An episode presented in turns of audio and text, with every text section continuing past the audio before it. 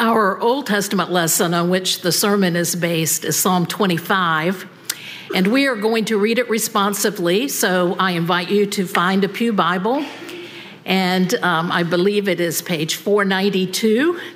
And if that's not the page on your Bible, um, you just open it up to the middle and you should come to it. And um, while you're looking for that, just a couple of words of in, in, introduction about Psalm 25. This psalm is in the form of an acrostic, and we wouldn't recognize that reading it in English, but if we were reading it in Hebrew, it would be readily apparent to us. Uh, the first verse begins with the first letter of the Hebrew alphabet, uh, Aleph, which is equivalent to our letter A, and then the second verse begins with bet, equivalent to our letter B, and so forth.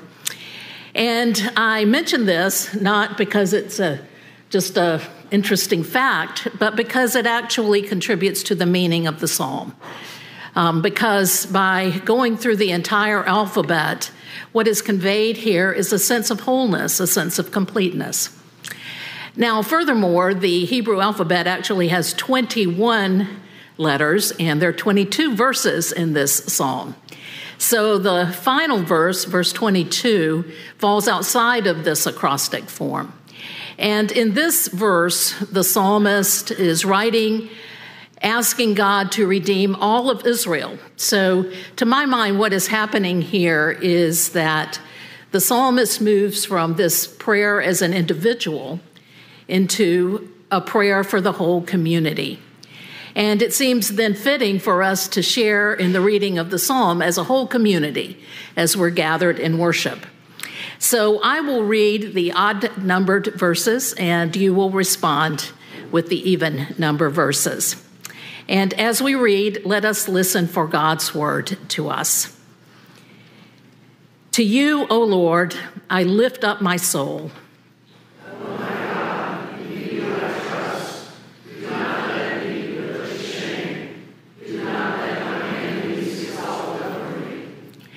Do not let those who wait for you be put to shame. Let them be ashamed who are wantonly treacherous.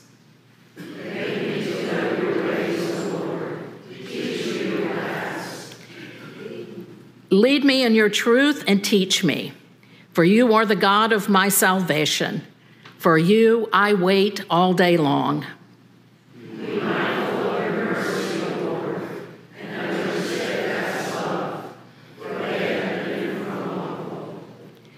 Do not remember the sins of my youth or my transgressions. According to your steadfast love, remember me for your goodness' sake, O Lord.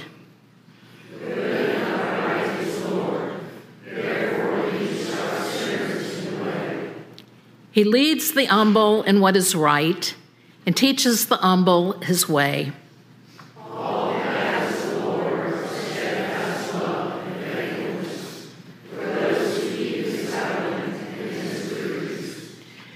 For your name's sake, O Lord, pardon my guilt, for it is great.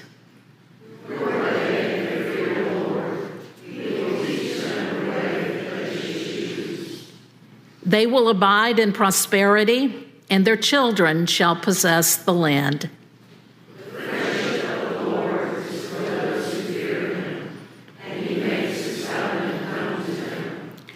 My eyes are ever toward the Lord for he will pluck my feet out of the net.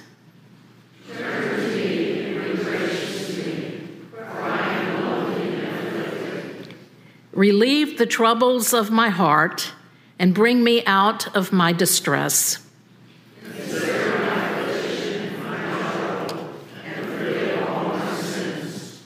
Consider how many are my foes, and with what violent hatred they hate me.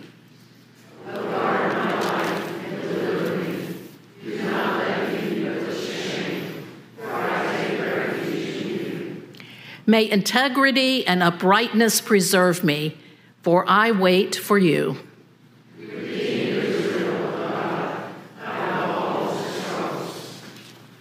The word of the Lord.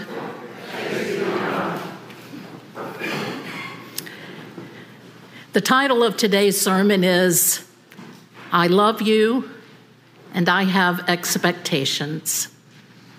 I love you and I have expectations. This title is drawn from a book written by psychologist Mary Pipher. It's entitled The Shelter of Each Other. And in this book, Mary Pipher writes this Healthy parents say to their children, I love you, but I have expectations. By that definition, then, God is a healthy parent. Now, I know it's really presumptuous for me to judge God's parenting skills, for it's really the other way around. God's the judge of our parenting, our step parenting, our grandparenting skills. However, for purposes of this sermon today, I'm going to stick with this assessment. God is a healthy parent because God says, I love you and I have expectations. So here's a question for you How have you already experienced just today God saying to you, as God's own beloved child, I love you? Well, here are some ways that I've experienced it already today. Uh, when I arrived here this morning, I could already hear the band rehearsing over in the fellowship hall. And then as I prepared to come down into the sanctuary today, I could hear Tony rehearsing the choir and getting everything right, fixing it just right. And I heard in that God saying, I love you. And I heard it earlier today over in the fellowship hall as people gathered, and certainly as I came in today in this sanctuary, that bubbling up of energy as conversation is shared among you. Not idle small talk, but really connecting with each other and genuinely interested about how your summer is going and the sharing of that and the making of uh, new relationships as people enter and introduce themselves to one another. I always hear God saying, I love you through our fabulous tech crew. they are so good to the technically challenged people, as uh, over in the fellowship hall and today, and certainly they make it possible for us to live stream uh, that so that those of you who are joining us in that manner can worship with us from wherever you are. And they're always so good about it. Jeff and Bill, and I can't uh, see who else is behind. Okay, Harry, you all are so great uh, to smile and not make us feel uh, so technically challenged. And so, in all of these ways, we experience God saying, I love you. Certainly, we've heard it in the reading of our scripture today. These strong words of our faith words in the psalm like faithfulness and mercy. And then there is that word that we have a hard time translating into English. The translators try by using words like steadfast love or loving kindness. But in Hebrew, the word is so much better and so much bigger. The word is chesed. And doesn't that say something about how big God's love is for us. And in the sacraments of our church, we experience God saying, I love you. We have watched the drips of water today for Larkin and Amelia. And we've heard God's words Lo, I am with you always, even to the close of the age. And when we gather to celebrate the sacrament of the Lord's Supper, and we taste that little morsel of bread, that tiny sip of grape juice, we actually get to taste the love of God. Even as we hear those words, this is my body and it is broken for you. This is my blood and it is shed for you out of a love that never fails. And so, in all of these ways, and in so many more than I could ever mention, in the mystery, the holy mystery that is life itself, we hear God saying, I love you. However, what God says to us doesn't stop there. We hear as the second part of God's word to us through the psalmist I love you and I have expectations. Today, as the Andersons and the pastors and Jim Dever, our elder, gathered at the font, questions were asked. And these questions are intentional. They are not light questions.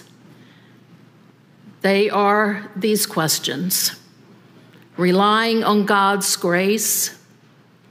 Do you promise to live the Christian faith and to teach that faith to your children? Will you, with God's help, be Christ's faithful disciple, obeying his word and showing his love? These are intentional questions that ask us at the very beginning of our lives if we will shape the character of our lives to reflect the character of God's own love.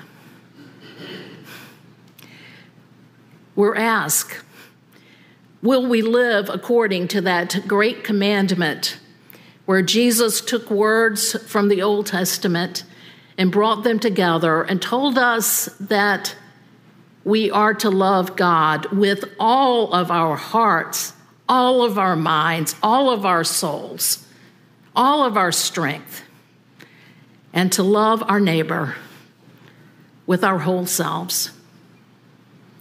And Paul puts it in Romans 12 that Greg has read today in his letter to that church. Do not be conformed to this world, but be transformed. Transformed by the renewing of your mind so that you might discern what is the will of God, what is good and acceptable and perfect. In Psalm 25, we're actually given a visual picture of what it looks like to shape the character of our lives according to the character of God's love. In the first verse of Psalm 25, we read, to you, O Lord, I lift up my soul. Now, in ancient Israel, the traditional posture for prayer was this. And that is how the psalm begins. It's the lifting up of one's whole body and one's whole soul to live life in all of its fullness according to the ways of God's love and justice. And when we make this commitment to walk in the way of our God, in the way of the Holy One who we know in Jesus Christ, we're making that commitment to do so even when we are feeling lonely, afraid, even when our hearts are breaking because of the violence that we witness as we have done this past week, yet again in Highland Park and in Akron, and yes, right here in Charleston. And to do so even when we are wrestling with despair and cynicism about what the future holds whether there's going to be any difference in the future for church or community or nation or world. We're called to lift up our lives, our souls. And as I keep this visual picture of that lifting up of life in my mind's eye, I am led to the example of Chester Wenger. I was introduced to Chester Wenger um, maybe three, four weeks ago when someone suggested that I listen to a podcast that's entitled Revisionist History. This podcast is hosted by Malcolm Gladwell, and you may recognize his name as being a best selling author, the author of books like The Tipping Point and Blink and others. And in this podcast, uh, Malcolm Gladwell interviews Chester Wenger. At the time of the interview, which took place several years ago, Chester Wenger was 98 years old. And Malcolm Gladwell introduces him as Mennonite loyalty. Chester Wenger was the son of the president of Eastern Mennonite University in Harrisonburg, Virginia. In 1949, he was ordained as a Mennonite pastor and he and his wife, Sarah Jane, then became missionaries in Ethiopia, and they were there for several decades. Chester Wenger had a particular gift for starting schools. He opened a school to train nurses' aides in Ethiopia. He started a school for the children of missionaries, and he opened a school that became a renowned secondary school for Ethiopian uh, students. He also um, became the leader of the Meserete Kristos Church, which is the largest Mennonite congregation in the world. And then, after he turned over leadership of that congregation to an Ethiopian pastor, he went on to become the leader of the Mennonite World Committee. After he had been kind of on that global stage for many, many years, he came back to the States and he became the pastor of Blossom Hill Mennonite Church in Lancaster, Pennsylvania. So he was as orthodox a Mennonite as one could ever meet. And then one day, Phil, Phil Wenger, one of Chester and Sarah Jane's eight children, came to them and said, I'm gay. So Phil and Sarah Jane decided that the unconditional love that they had had for Phil and for all of their children would continue unabated.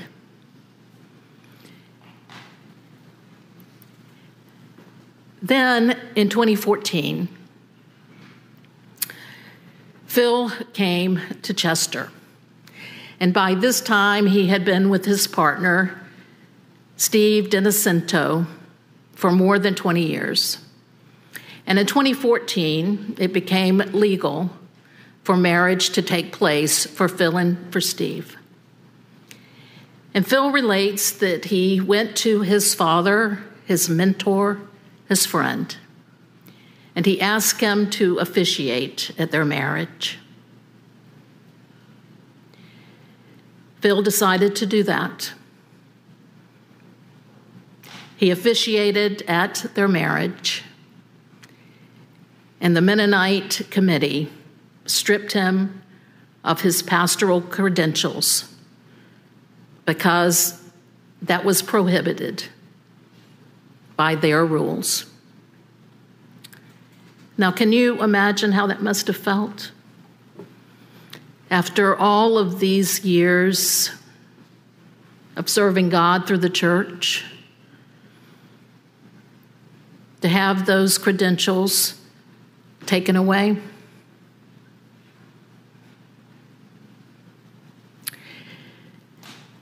Chester Wenger accepted it.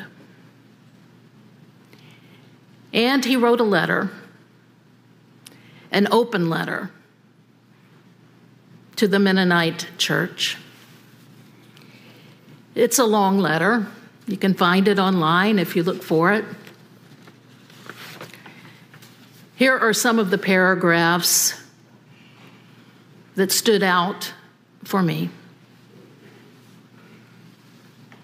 He began the letter this way I am profoundly reluctant to write this letter because I know that there are those whom it will wound. But I have also come to the conviction that I can no longer hide the light the Lord has lit within me under a bushel. I want to share what the Lord with you what the Lord has been telling me and my dear life companion, Sarah Jane. The world in which we live is no longer an idyllic Eden. It is a broken, complex, violent, messy, yet absolutely wonderful world. God's mercy filled grace infuses our broken world with a goodness that keeps surprising us with joy and with healing. God's grace calls us to faithfully love God and to love our neighbor above all else. When my wife and I read the Bible with today's fractured church in mind, we ask, what is Jesus calling us to do with our sons and our daughters who are bullied, homeless, abused, and driven to suicide at far higher rates than our heterosexual children? I know persons will accuse me for my transgression of performing this marriage. But my act of love was done on behalf of a church that I love. And my conscience is clear.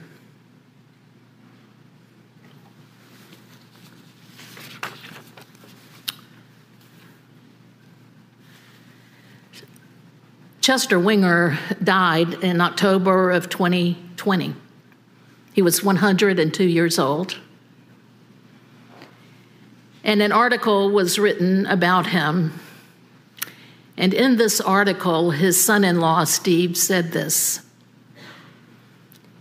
He stood up for his belief, he stood up with his convictions,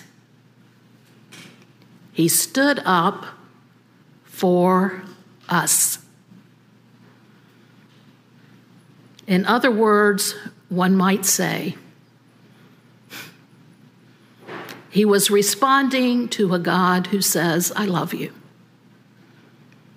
And he was doing what he could to live up to those expectations that we are to love God and our neighbor as ourselves.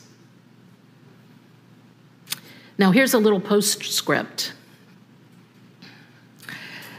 I'm a subscriber to the journal Christian Century. And this past week, that journal arrived in my mailbox and I opened it up. And what should I see? But an article about the Mennonite Church USA meeting on May 29th and lifting the restrictions on their pastors so that they are now free to perform marriages for persons in the LGBTQ community. Now, of course, I wasn't there for the Mennonite meeting, but I would not be surprised to learn that perhaps Chester Wenger's name came up and that what he had done in some way helped the, to pave the path to this action. I love you, and I have expectations. God says to each of us, and God says to all of us.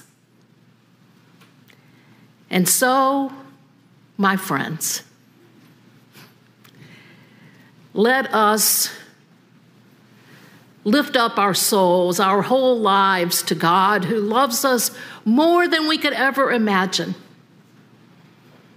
And let us turn our face outward to this messy world that is still so wonderful. And let us pray that we will be shown the way to live up to God's loving and just expectations. Amen.